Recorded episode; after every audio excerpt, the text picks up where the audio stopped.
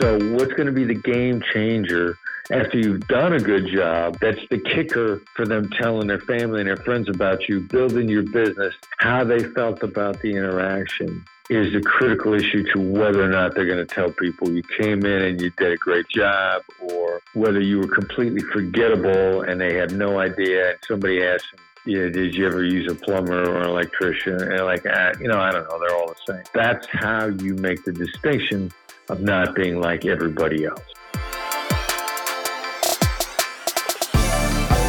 Welcome to the Waste No Day podcast, a podcast specifically for and about the home services industry as it relates to plumbing, heating, air conditioning, and electrical. More than a podcast, Waste No Day is a credo, a determination, a mindset. It is a never ending discipline. It is a refuse to lose pursuit. It is a wake up call every morning to waste no day. Now, here's your hosts, Brian Burton and Nate Minnick.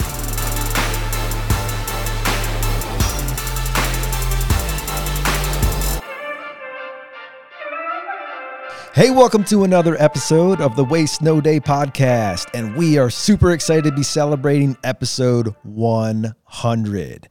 We are very privileged and so excited to have none other than author and FBI negotiator Chris Voss is joining us on the podcast today. And we are going to be talking about him, his book, and concepts about never splitting the difference. Before we get into that exciting interview, though, we are going to break down some ideas for you on the introduction, and we're going to turn to Brian for our quote. When the other side says, I'll try, you should get a sinking feeling in your stomach because this really means I plan to fail. Chris Voss. Never split the difference. That's right, buddy. Glad you read it. So good, so good. And man, I am really excited for this conversation. That book is just mind blowing. Yeah, buddy. It was uh, long before I thought we'd ever ha- be having a conversation with Chris. I I'm in some like sales professional Facebook groups online, and uh, probably talk to Chris about this if we have time. But uh, every now and then somebody new will come into to the groups, you know, and and most people who come into the groups just they never say anything. They don't introduce themselves. They just kind of just sit back and watch, which is fine. But um, the more outgoing ones or or kind of assertive ones will jump in there and say, you know, just new to sales. What three books should I read? And the first one I always recommend anymore is Never Split the Difference. I, I consider it the, selling or communication Bible at this point. It's just so rich and it's a short book. It's not really a crazy long book, you know, respective to some of the other uh, highly regarded selling books. But I, I do love the book. I love I love the the Black Swan Group and everything they do. It's just an endless fountain of communication training. You're right, Brian. The concepts in the book are just so revolutionary, and yet uh, it's it's not like it's rocket science. These are things that all of us can understand uh, and in, in many ways, it's right in front of your face. But until somebody reveals it to you, it's like watching a magician in many ways. What you see looks impossible, it, it looks unbelievable until somebody actually shows you what you do, what they're doing. And then you're like, uh, oh, okay. I mean, I could do that. And that's kind of what this book is like. I mean, it's, it's, it's revolutionary in its own way, but it's not like, hey, only a few select people in the world could ever become you know could ever master this tactic or could ever employ this strategy. It's like a it's like a Jordan Peterson YouTube video or reading his book. You walk away feeling like you are a genius and maybe even had something to do with writing it, you know? like, ah, yeah. It's just because the the concepts in this in Never Split the Difference are so practical. Like it's so obvious and usable. But it took a brilliant, very highly trained mind to to notice to you know really kind of take advantage of them and then pen them in a book and make it available to us commoners. Right. I mean it's not it's minds. not like isaac newton invented gravity right? He didn't?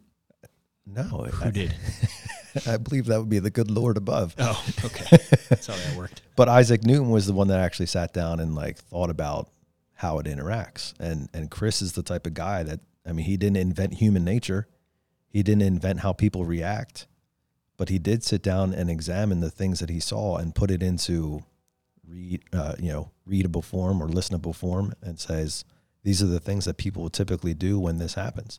And like Isaac Newton, I'm guessing Chris would say that he got to see a little further out because he stood on the shoulders of giants. Yeah. And and he and he in his own right has become a giant now and, and certainly this book is proof of that. But as we get into it, I mean his history is is vast and it's not like he just, you know, went into uh, the spare bedroom of his house and sat down one day and just kind of came up with some ideas. Like this is experience that is gained over many, many years of FBI hostage negotiation, not all of which was successful and he brings that up in his book several times to point out that there was many mistakes made along the way and man is there, uh, is there no, no better way of learning about how not to make a mistake than reading about somebody who literally it cost them their lives when something went wrong mm-hmm. Speaking of uh, growing into a giant 100th episode yeah what's Yeehaw. up with that 100th episode and we just hit the 100 uh, reviews on apple podcasts mark all right. Actually, just got over 107. And I got to say, shout out to you, Brian. You are a persistent man. And thank you very much uh, for the honor of getting Chris on here. That was all you. My pleasure, buddy.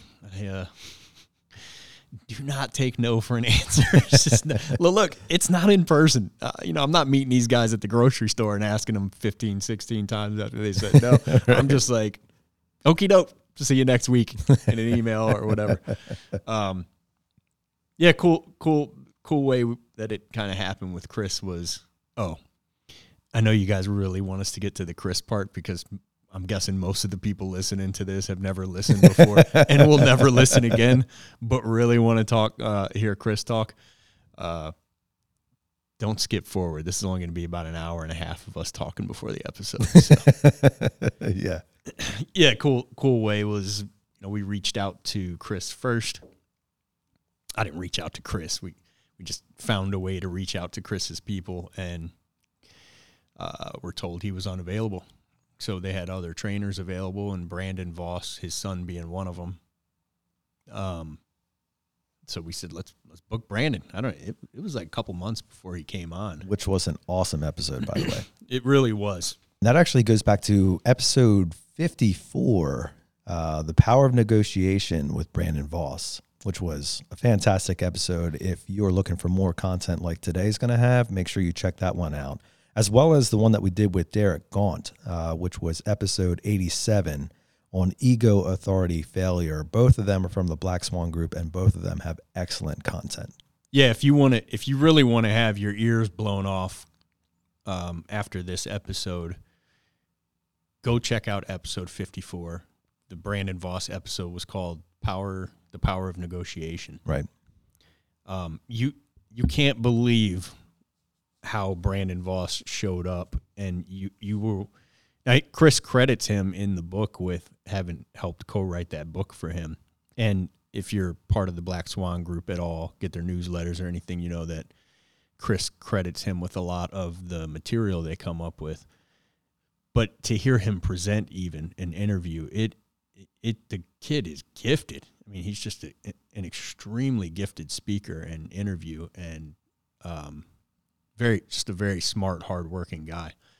Yeah, we have all the respect in the world for Brandon, and all the respect in the world for Chris. He has done so much for you know even the people who work here, including myself, in, in the communication and negotiation piece. That book is revolutionary. If you haven't read it, I highly recommend you read it. If you have read it, I just read it for the third time prepping for this episode. Read it again because I was like, uh, there's no way I heard that chapter before, despite reading it two times before. Right. It's just, it just it's rich. The con you're absolutely right. It's it's very deep, but it's not again, it's not deep as in like you have to be, you know, a wizard or a scientist to understand what he's talking about. you about. can have a 10th grade Detroit public school education and understand everything talked about. I promise. we we've heard people say that before. yeah, me being one of them. Uh, no, we are excited to talk about it, and uh, really, we're going to be jumping into all types of negotiation.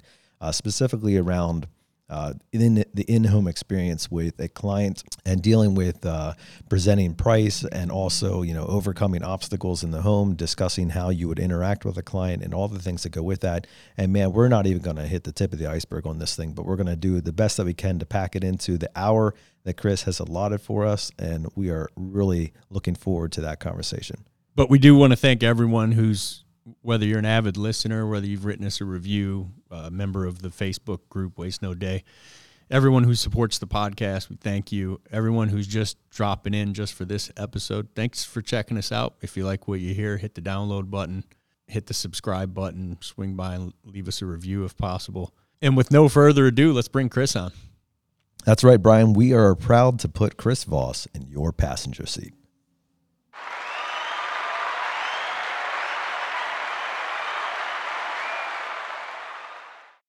Our guest today is a 24 year veteran of the FBI. Chris Voss is one of the preeminent practitioners and professors of negotiating skills in the world. He is the founder and principal of the Black Swan Group, a consulting firm that provides training and advises Fortune 500 companies through complex negotiations.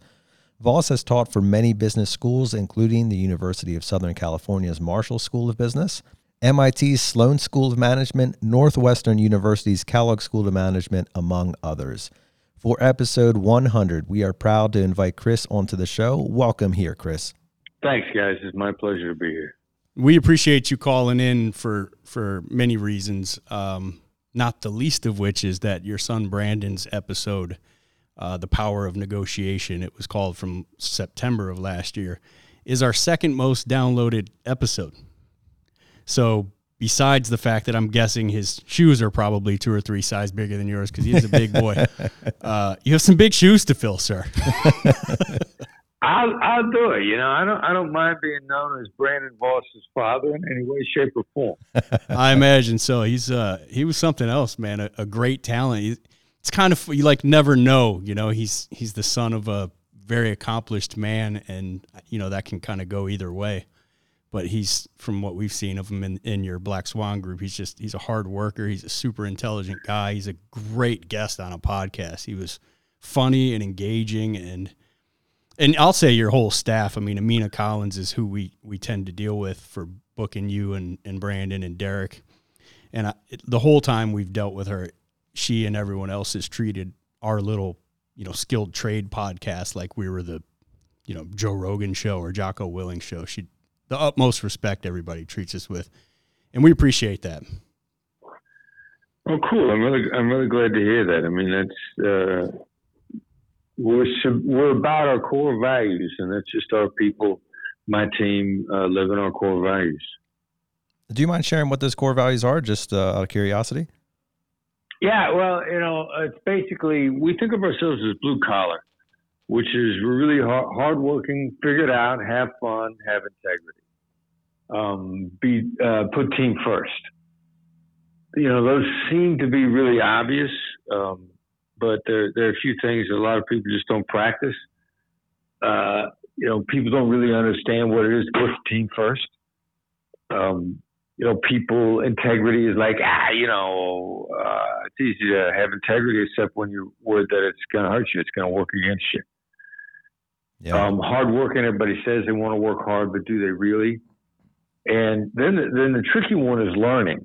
And um, one of the things I say in the company is um, the only sin is to not learn. And you even got to learn fast. That's one one of the things that I kind of recognize because a number of people have said uh, the only sustainable competitive advantage is, is to learn faster than your competition and I think the first person that that was attributed to was a, a guy who was an executive with Royal Dutch Shell out of the Netherlands, and a bunch of people have, have picked it up. And then Jack Welch took it one more step. He said uh, to learn faster than your competition and apply what you've learned. And what you know, what we teach in a Black Swan group is you don't necessarily got to learn fast. Just learn a little bit each day, and eventually you're going to outpace your competition because they're going to stop working or they're going to quit learning or they're just going to quit. And if you just try to learn a little bit each day, Then if you have a bad day, you didn't learn anything. You don't care. Like, all right, so I wasn't trying to get 10x better today. I was trying to get 1% better. And since I was hungover or I slept late or I was in a bad mood, I didn't learn anything today. That's okay. And it's easier to start over if you're just trying to learn a little bit at a time. And if you're just trying to learn a little bit at a time in the course of a year, you're going to be like, holy mackerel, I learned a lot. Speaking of learning a lot, uh, the book that you've written, "Never Split the Difference," uh, is is certainly in the top three. Brian would say in the top uh, number one, one. one. Uh, in terms of material that we are looking to apply into the industry. Uh, and so we want to we just we want to jump into it, but first we want to learn. And for the sake of those who, or if there are a few people out there who don't know who you are, uh, we would love for you to just kind of give us a little bit of a summary about who you are and how you got to the place that you are in today. Yeah, man. Uh, well, who I am today, good, good guy. Um, I started out as a small town Midwestern guy, uh, blue collar family. My father was a sole proprietor, but you know, just a small town Midwestern blue collar dude. Nothing special. Um, not super smart, not super athletic. Uh, you know, family doesn't have great connections. Didn't go to a big college and I just uh, I got into law enforcement. I was a cop in Kansas City. Joined the FBI. I was lucky enough when I decided I wanted to join. They were hiring a bunch of folks. I managed to get in when a lot of people coming through the door, and bounced around, worked terrorism and then kidnappings, and became the FBI's lead international kidnapping negotiator. And got out of the bureau and decided that that stuff applied to all all life, everyday business and personal life. Started teaching it Georgetown in the MBA program, business school, and uh, also then USC and taught at Harvard. And then wrote a book in 2016. My son Brandon is the unofficial co-author of the book. So people, three people really wrote that book. Me, uh, a professional writer named Tahl Raz, who's a freaking genius, and Brandon. And uh, the book has been uh, the best-selling business book in the uh, business negotiation category on Amazon for about five years. Wow. That's amazing. And and while we're at it, so I mean, you're also the president of your company, the Black Swan Group, which is a concept that you bring up in the group. Could you explain what the Black Swan Group does, and then also what is this phrase, a black swan? Yeah, black swan is something that makes all, a little thing that makes all the difference in a world. Uh, it was Uh, a guy named Nicholas Taleb, Nassim Nicholas Taleb wrote a book in 2007 called The Black Swan, The Impact of the Highly Improbable. And I was really inspired by that concept, which started from 17th century Europe when all they ever saw were white swans. And then they discovered black swans in Australia and they thought, wow, this is crazy. You know, how could, how could a black swan be? And so black swan is something little makes all the difference in the world. And we, I love the metaphor because the black swan method, you know, we just do little things that are different. It sounds like a regular conversation, but it makes all the difference in the world. And so I use that as a the the name the company, the Black Swan Group, and we're principally uh, we took hostage negotiation, and me and Brandon and and Derek Gaunt, who's also been on your show, you know, we evolve the ideas and what are the tiny little things you can do in a negotiation? And then what are the tiny little things you're trying to find out in a negotiation that might be hidden from you? That if you just knew them, it would change everything. And so that's what the Black Swan Group is about, teaching people how to get better in little ways and learning what the game changing pieces of information are. Learning how to get better is something that we are constantly pushing here, and learning how to read people is one of the biggest parts of that. So, our audience is primarily the home services industry, meaning plumbers, electricians, and HVAC techs in the truck right now, driving to their next call, trying to figure out how they're going to empathize with somebody who's probably not having a good day. And so, the ability to interact with people, understand where they're coming from, and understanding how the solutions that you're going to provide to them can make their life better, if not at least back to normal, is a massive part of our day. So we wanted to jump in here in, terms of the content that you write about in the book and begin with if you would place yourself in a truck and you were headed to somebody's home who had you know, water leaking from their ceiling or they were sweating it out because their AC was broken down or the lights weren't coming on when they flipped the switch. What would be the things that you would focus on in interacting with a client and understanding yourself in that situation?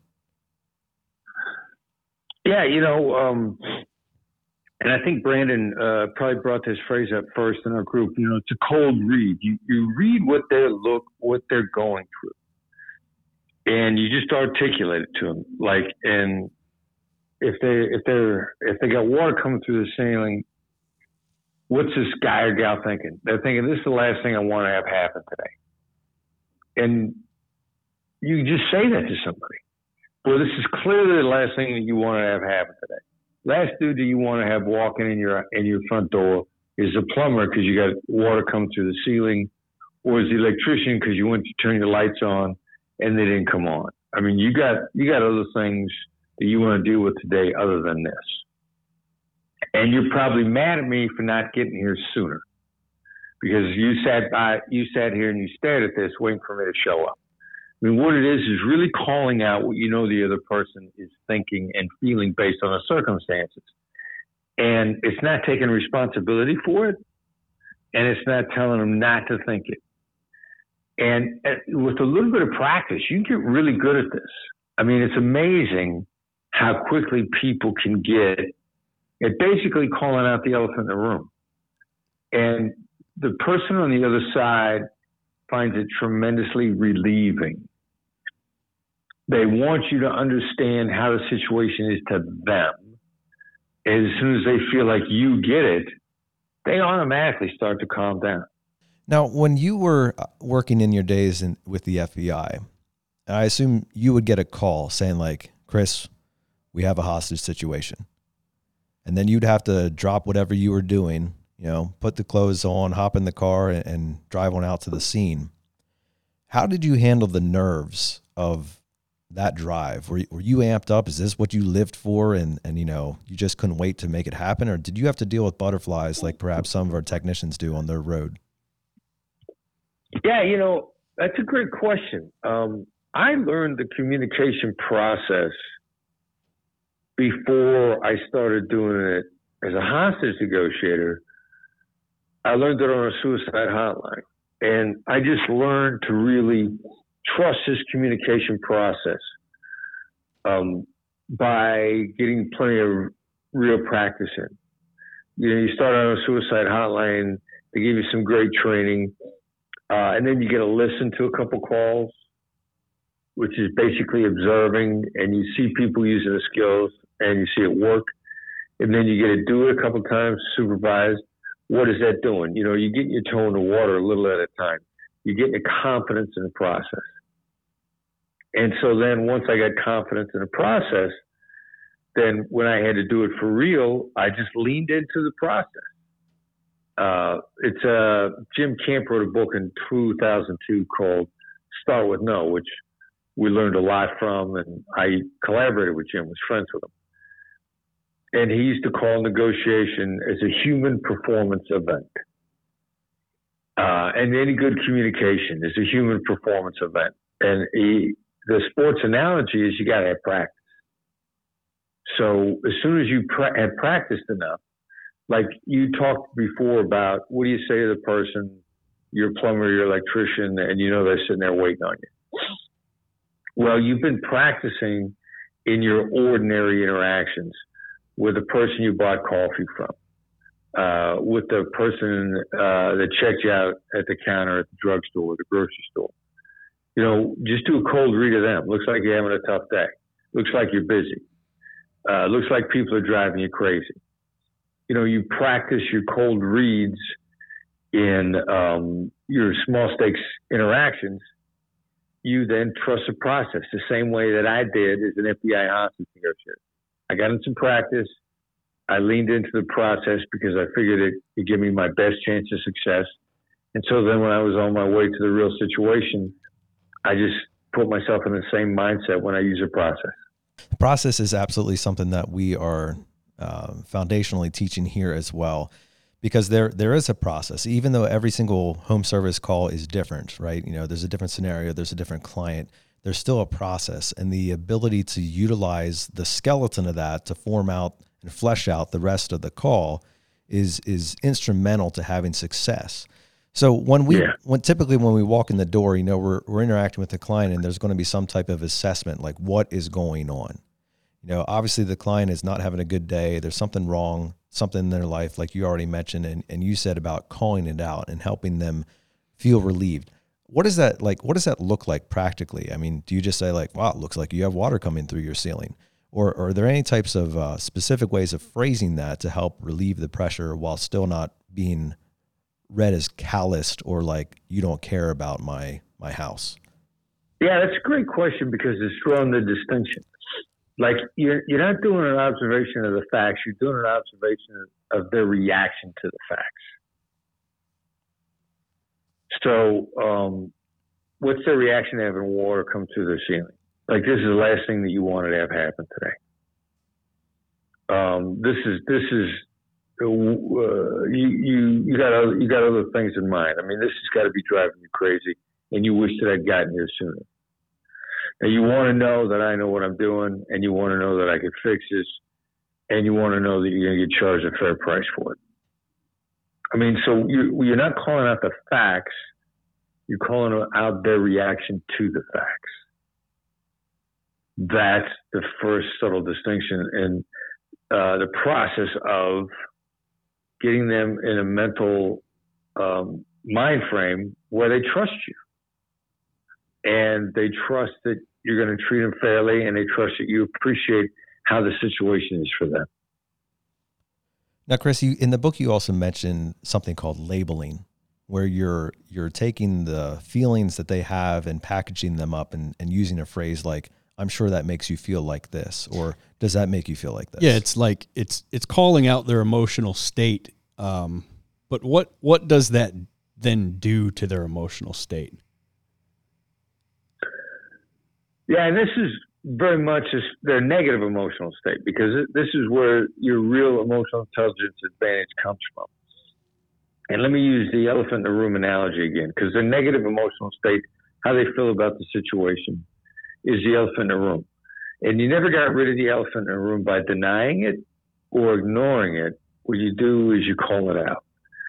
So there's neuroscience experiments that have shown this a number of times. If somebody's in a negative mind frame, if you can just hang a label on it, if you just call it out, if you just identify it, don't deny it, but simply identify it, then neuroscience has shown us that that's the most effective way to get it to, to dial down, to turn down, to diffuse, to dissipate.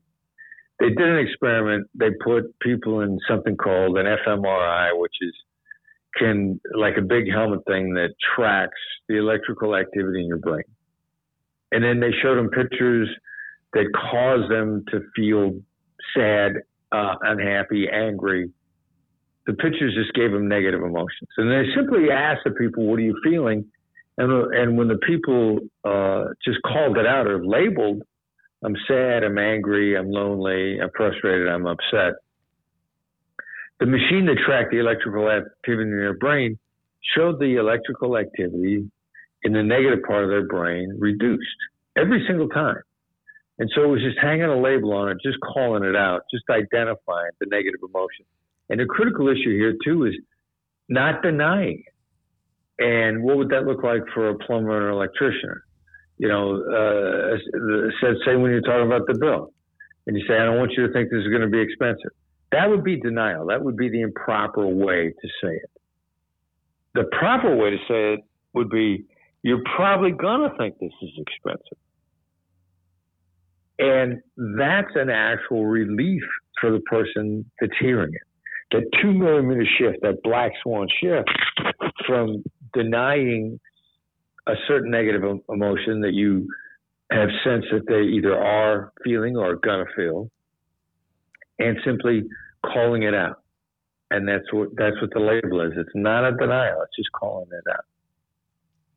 You also speak about a concept of mirroring, and and in the home, you know, as a service professional, you're often often dealing with somebody who's trying to express things that they may not understand right? They, they're Right. Under, they understand that they're hot, they're annoyed, there's water where it shouldn't be, you know, things aren't working, but they don't probably understand all the logistics as to why, uh, and nor Right. nor do they have to.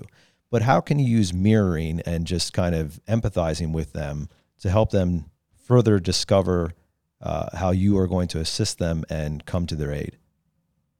Yeah, you know that's a, that's a great question too because the process that you also described just now is a little bit of an information gathering process from a person who's not doing a great job articulating it, which is going to be compounded by the fact that they're unhappy.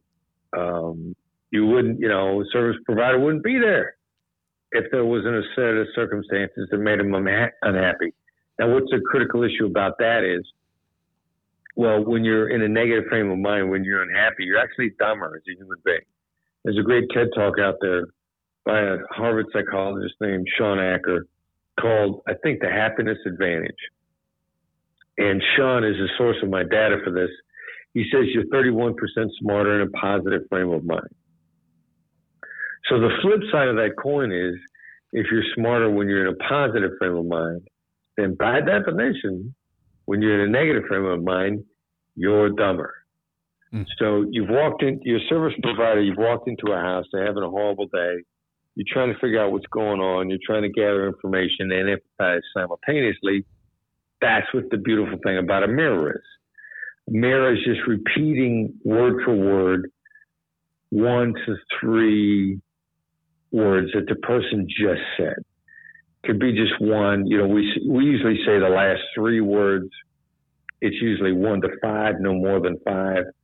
Does it have to be the last words that they said? No, it doesn't have to be the last words that they said. But just a couple of the exact words that they just said. Because what that does is it connects thoughts in their head. It helps them more fully articulate what you need to know. Therefore, you're gathering information. And simultaneously, it makes them feel good to have those thoughts connected. And it makes them feel good to express those thoughts to you. And therefore, you're empathizing. Empathy is not sympathy. Empathy is just demonstrated understanding. There's a real important distinction. Almost everybody talks about empathy as if it's sympathy, and they're not synonyms. They're closely related, but they're not synonyms. So when you mirror, the other side feels understood, feels empathized with, without you being actually sympathetic, but you're making them feel good and you're gathering information. And there, this is one of those things. I assure you, many of our audience and probably people who read the book, which I hope is all of our audience, but if not, get there, please do yourself a solid. That when you hear this, you think immediately the client, my spouse, you know, friend, someone I'm negotiating with, whatever it is, employee, employer, they're going to see me doing this and know exactly what I'm doing.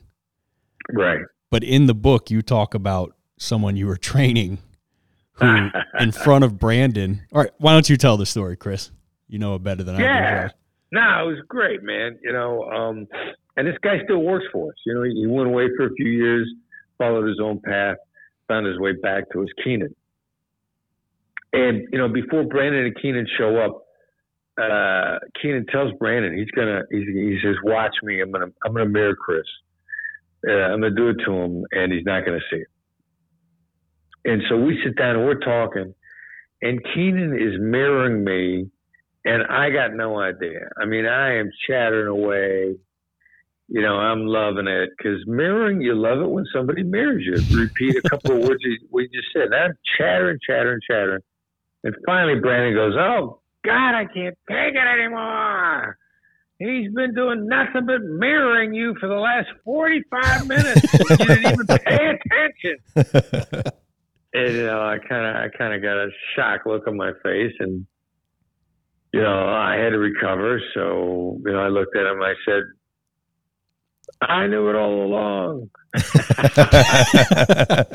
so even if one of the most successful hostage hostage negotiators in FBI history is not going to see it coming, uh, Mrs. Smith across the kitchen table, you're probably safe Yeah, to go ahead right. and try to mirror.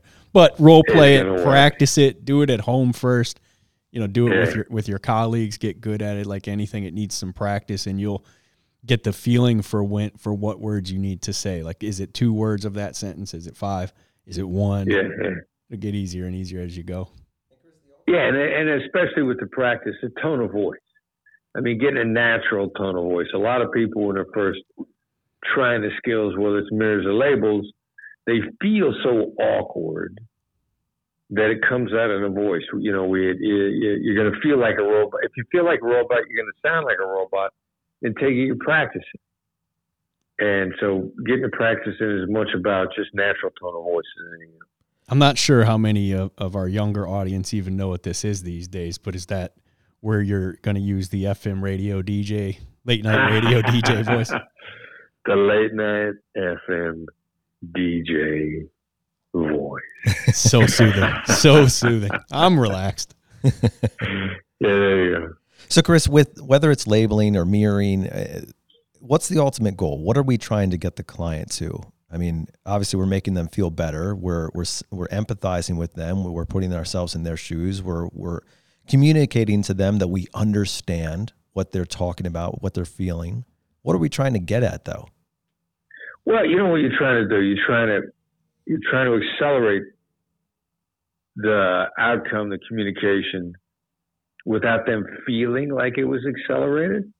Like if you got to gather information from them, you, you, you're going to use the labels and mirrors to gather the information, and it actually accelerates the information gathering process without the other side feeling it. Now, the real critical issue here is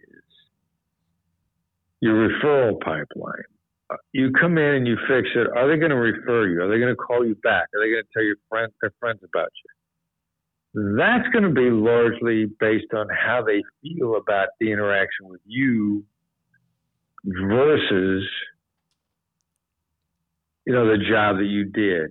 Now, the job that you did, of course, is important. You have to have done it right. But we're presuming, by definition here, people that are listening to you are doing a good job because they're listening to you and they're trying to get better. So, what's going to be the game changer after you've done a good job? That's the kicker for them telling their family and their friends about you, building your business, building your referral pipeline. How they felt about the interaction is the critical issue to whether or not they're going to tell people you came in and you did a great job or whether you were completely forgettable and they had no idea and somebody asked them, yeah, did you ever use a plumber or an electrician? And like, ah, you know, I don't know, they're all the same. That's how you make the distinction of not being like everybody else. And that builds your business. Speaking of building your business, uh, part of business for us is obviously the exchange of money. And so, you know, we don't perform services for free, and I don't think our clients expect us to, although they might appreciate that. Uh, there's always going to be some type of interaction, exchange for service. We're providing, fixing their their problem, and they're in exchange uh, providing us with some of their currency. And so that's when the you know quote unquote negotiation starts to begin because somebody uh, might have done some Google research about how much this is supposed to cost, or you know Right. maybe they, their brother's friend's mother's uncle. Uh, you know, he- he's a plumber too, and he'll do it for this much. And you know, we get into all these scenarios where this is how much we charge, and it's not what the person is thinking it was going to be. It's certainly almost always higher than they want it to be and many other things involved. So now we get into the negotiation piece.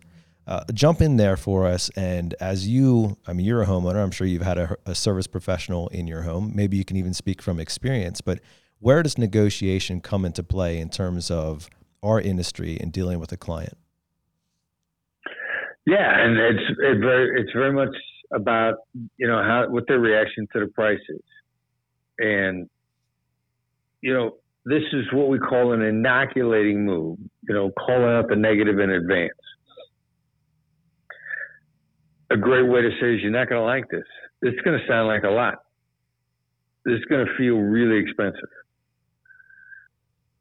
You know what you're doing is you're prepping somebody for bad news And people are remarkably accepting of bad news if they've been given a minimal amount of warning that it's coming. Let's talk about the neuroscience again. And why would I talk about neuroscience in terms of a bill and your fee? Well, neuroscience tells us that emotional pain and physical pain are registered in the, in the brain in the same areas. And have been experiments that have shown that if the doctor's getting ready to jab you with a needle and he just pokes you with the needle, then you got hit with pain that you didn't expect and you're angry over it. But if the doctor says this is going to hurt, and then he jabs you with the needle a heartbeat or two later, three no longer than three seconds, you brace yourself and he jabs you with the needle and you go, hey, you know what? That wasn't that bad. You warned me the pain was coming. I got ready for it and I handled it. People are incredibly resilient with just enough warning to brace themselves. So you got a bill that you're getting ready to charge somebody. Say, you know what? This is going to hurt. Are you ready? You know, you're not going to like how much this is. This is going to feel expensive. Then what happens in the moment that you let them brace themselves? The chances are extremely high that the amount they thought you were going to ask for was more than what you actually asked for. That's the other advantage. Human beings are, our brains are wired to keep us alive, which means that our brains are wired to be on a pessimistic side. Because that, you know, the optimistic caveman got eaten by the saber-toothed tiger because he thought, well, you know, that looks friendly. I'll go pet it. And the saber-tooth ate him. That was the optimistic guy. My kids would not fare well. Yeah, yeah, and so the optimistic guy didn't have any descendants. Only the pessimist survived the caveman days. so we're wired to be pessimistic, and then be, so they're going to be thinking this a lot. So you say, "Look, look, man, you know, I got to tell you something. This is going to sound high to you." And you wait about that long, and you give them the bill because in that intervening moment, they thought of a really high number and one of two things is going to happen. Either your price is going to be a relief, or they're going to say, you know what, it is high, and you warned me that it was going to be coming. So now I trust you because you didn't catch me off guard by making me believe that it was a small bill. You warned me, and I appreciate the warning. So, Chris, in, in all your years of hostage negotiation, obviously dollar amounts were constantly thrown out. You know, if somebody takes a hostage, I want I want ten million dollars. I want twenty million dollars. I want two hundred thousand dollars. And I was as I was listening to your book, and you know you're dealing with people in Haiti, like they wanted one hundred fifty thousand dollars, whereas other other uh, scenarios where they wanted ten million dollars. People's market uh, understanding of what something is worth is is vastly all over the place, right? So like the the the kidnappers in Haiti, you know, they just wanted some party money for the weekend. You know, they were satisfied with uh, ten thousand dollars, five thousand dollars, I believe, is what you were getting them down to. Whereas some other people may be far more uh, demanding and understanding of what something is worth, and they want ten million, twenty million dollars. How do you piece that all together when you don't know the person on the other side of the table? You don't know what they know about market demand, market expectations, or even how that all interacts with you being right there the home fixing their problem. Well, you know, you, uh, it's going to be labels and mirrors and labeling how they see things because we, want to get them talking. It's this simultaneous process of information gathering and rapport building. You want to start to find out what they know. And a label as simple as it sounds like you've probably done some research on this. And then shut up. Because as you know, while they're sitting there waiting for you to show up, whether you're a plumber, you're an electrician, they, you know, they probably went on the internet and they started doing their research. Everybody does research. And if they did took the time, they're kind of proud of that. They're dying to tell you. So you're an information gathering process. You probably looked into this. You probably talked to some of your friends. It looks like you probably checked this on Google you start throwing that out there and then going quiet so that they can respond. Now you're going to start to find out what's in their head and whether or not it's accurate, whether or not it's relevant.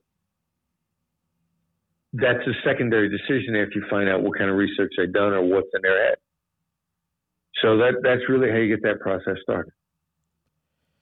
And once you do have them talking, and let's say that they, you know, they were expecting something half, or you know, I I was expecting to pay half of this. Where do you go from there? Because now now you get into the negotiation piece where obviously we have a price book or we have you know some companies do hourly or whatever it is, and and you know this is what the price is, and the customer is saying, well, that's that's not going to work. Yeah, well, the first question is like, um, are they just, you know, they uh, a lot of people out there that are just they're BSing you, they're bargaining with you to see if they can get you to come down. So you got to understand whether that's the case that they're just testing you, or whether or not they've they've got some misinformation on what's going on. But sounds like you've done some research behind this. Sounds like the the great label of all time. Like you write this baby down, you can use this under any and all circumstances. Sounds like you got a reason for saying that.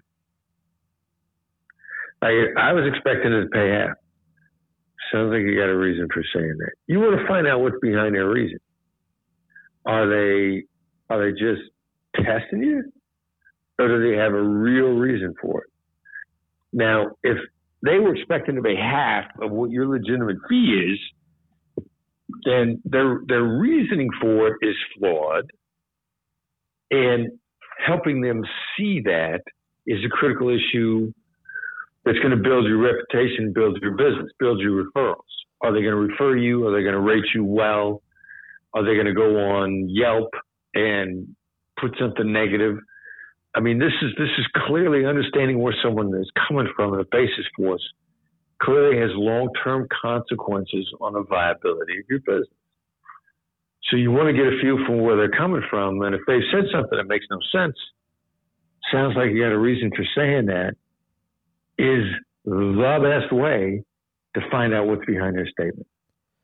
Well, Chris, I'm just looking at your price here, and it it just doesn't seem fair. Sounds like you got a reason for saying that. yeah, I mean, it just it seems it doesn't seem fair because I've I've uh, a buddy of mine does uh, some work, and you know he said it should be somewhere between this and that, and and you're way over that price. Sounds like you'd rather have your buddy come out here and do the work. Uh, well, I, I would have, but it's a weekend and uh, he wasn't available. So I, I, was forced to call you guys. Sounds like there's some value in getting it done right away and getting it done right. That's so good. Um, well, I, I don't disagree with you there, Chris. Uh, but I mean, again, it just it seems it seems out of line. It seems like more than it should cost. How am I supposed to drop the price when it's really valuable to you to have it done now and have it done well? I don't know. I mean, can't you like go sharpen your pencil or something? You guys have certainly there's some play in the numbers, right? No, I'm sorry. I'm afraid not. See, now what we just did on the back and forth was I let out no a little at a time. You know, not complying with the other side's price demands. They want to take a run at you. They want to feel like that they made an effort.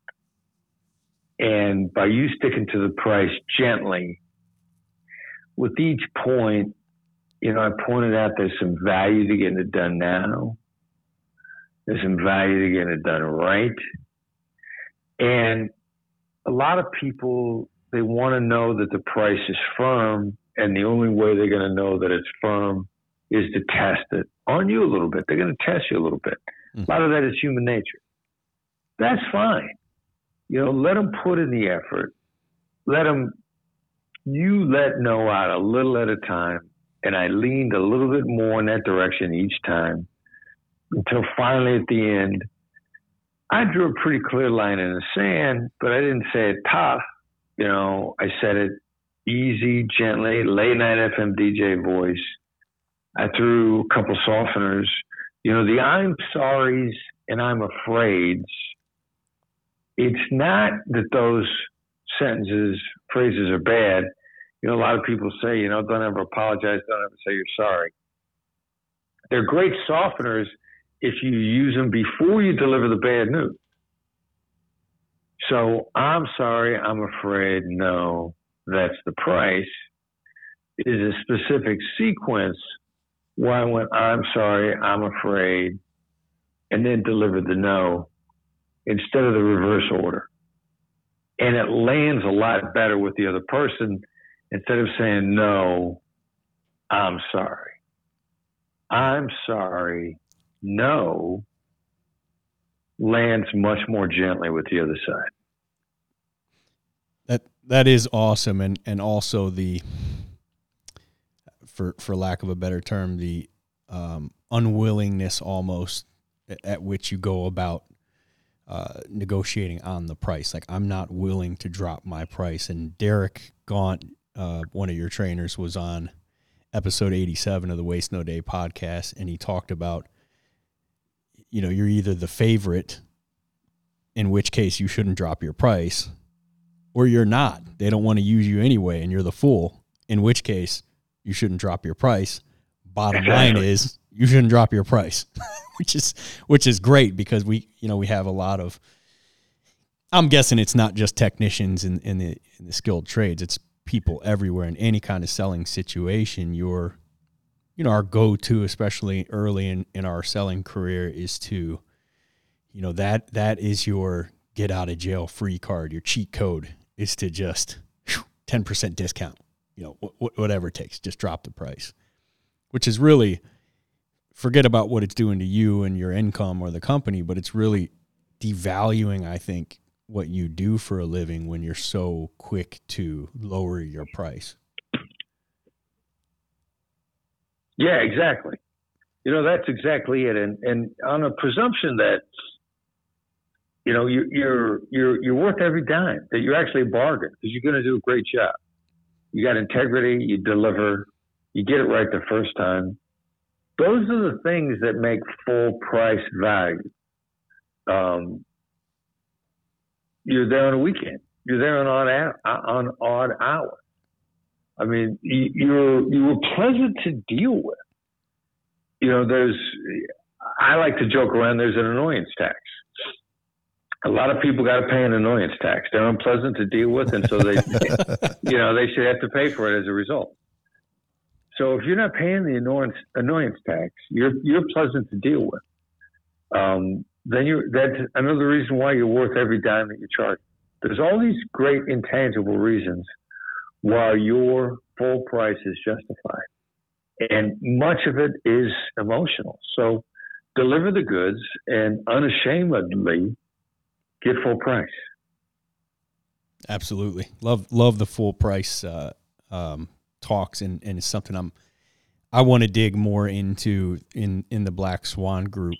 Um, and I know we're coming up on on the end of the the interview here real quick, we we in the skilled trades primarily this one is is more for the HVAC side, and you have you know what we call usually call comfort advisors or the salespeople who go out to the home and will sell the new equipment replacement, and then maybe the next day maybe you know when it's really hot like now it could be a week out or three weeks out or you know various companies have different time windows but it, it could be much later that the install team comes out to actually replace that equipment and in that time frame and i'm sure this is the same with cars and any profession when there's a when there's a period of time when the the uh, client has the opportunity to yeah, cancel. between the sale and the execution. Yeah, there there's that window of time, and every industry deals with cancellations in that time. And you talked about the rule of three, and I certainly don't want to give away too much of the book or you know the Black Swan Group course or your mastermind on Facebook or any of that stuff. But would you mind talking a little bit about that and how we can help make sure that less of those jobs cancel before they're actually done? Yeah, you know, it's just getting someone to uh, verbalize their agreement three times. And this could get really confusing because there's something out there called the yes momentum, which is getting somebody to say yes to three different things in a row. And this is not that because that's three different yeses, different yeses. And this is agreeing to the same thing three times.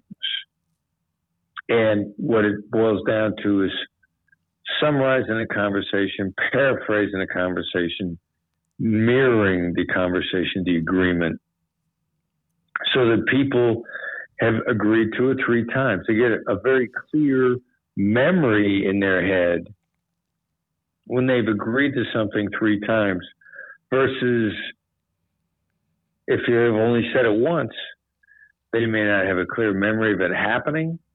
Uh, they may have been, you know, a little wishy-washy, a little, little iffy on whether or not they were agreeing. The other thing too is getting someone to agree more than once to the same thing.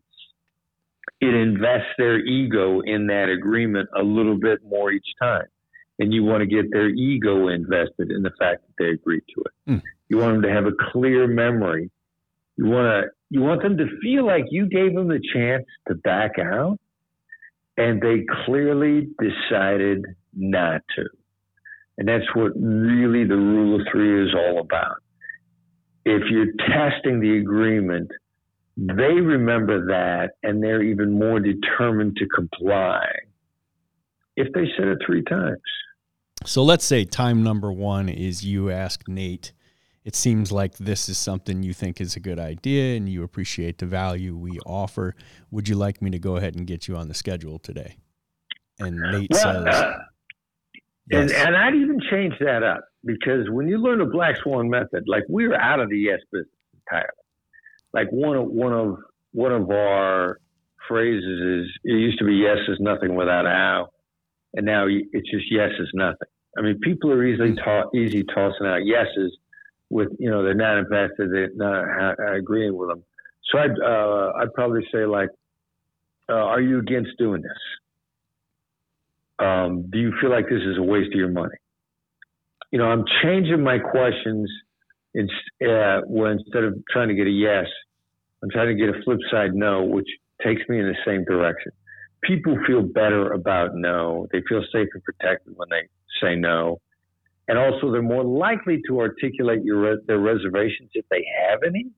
They might say, "No, I'm not against it," but boom, boom, boom, and they'll be very honest with what their reservations are. Now, this is what you wanted in the first place. But the crazy thing about human beings is they're less likely to share them after a yes.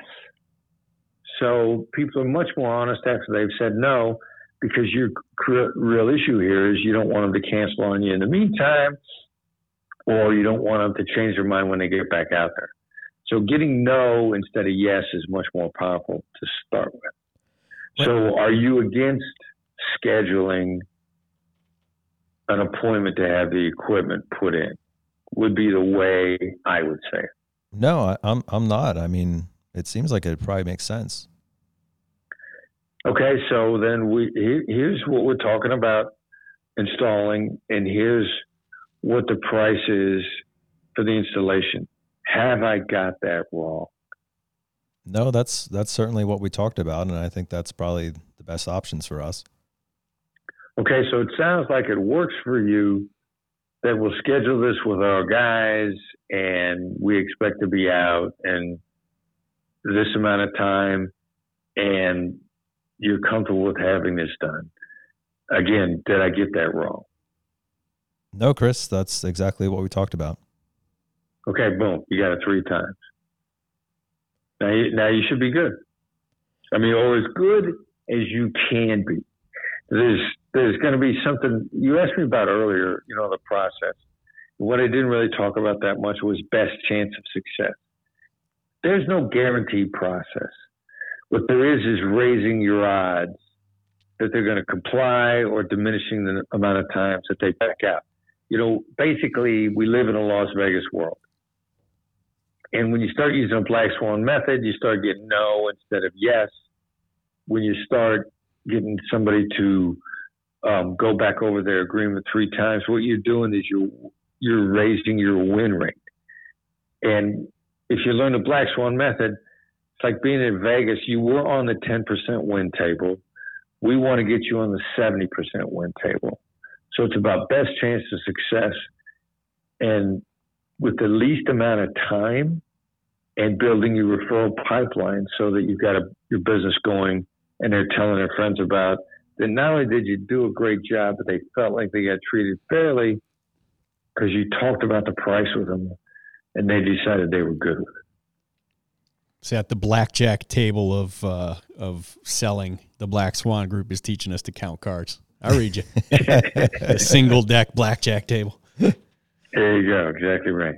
Uh, Chris, this is such good stuff, and uh, we got to be bringing it in for a landing here. But before we do, uh, if people are interested in learning more about you, the Black Swan Group, your book, where is some good places for them to find those resources? Yeah, you know, subscribing to our newsletter is the best way. And the fact that it's complimentary, that it's a free newsletter, doesn't really how it's valuable. What's valuable is it's concise and it's actionable. And it's got all of our training announcements. It is the gateway to the website, which is blackswanltd.com.